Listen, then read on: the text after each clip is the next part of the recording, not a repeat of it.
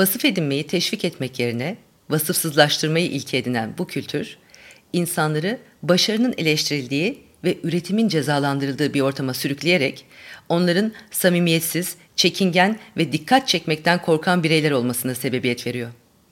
Düşünmekten, söylemekten ve yazmaktan korkar ama hiç konuşmayıp sadece süslenip poz vermekten haz alır olduk. Zamanla teknolojinin sınırsızlığını insanların samimiyetsizliği dengeledi ve artık her şeyi yapabilecek gücü olan hiçler haline geldik.''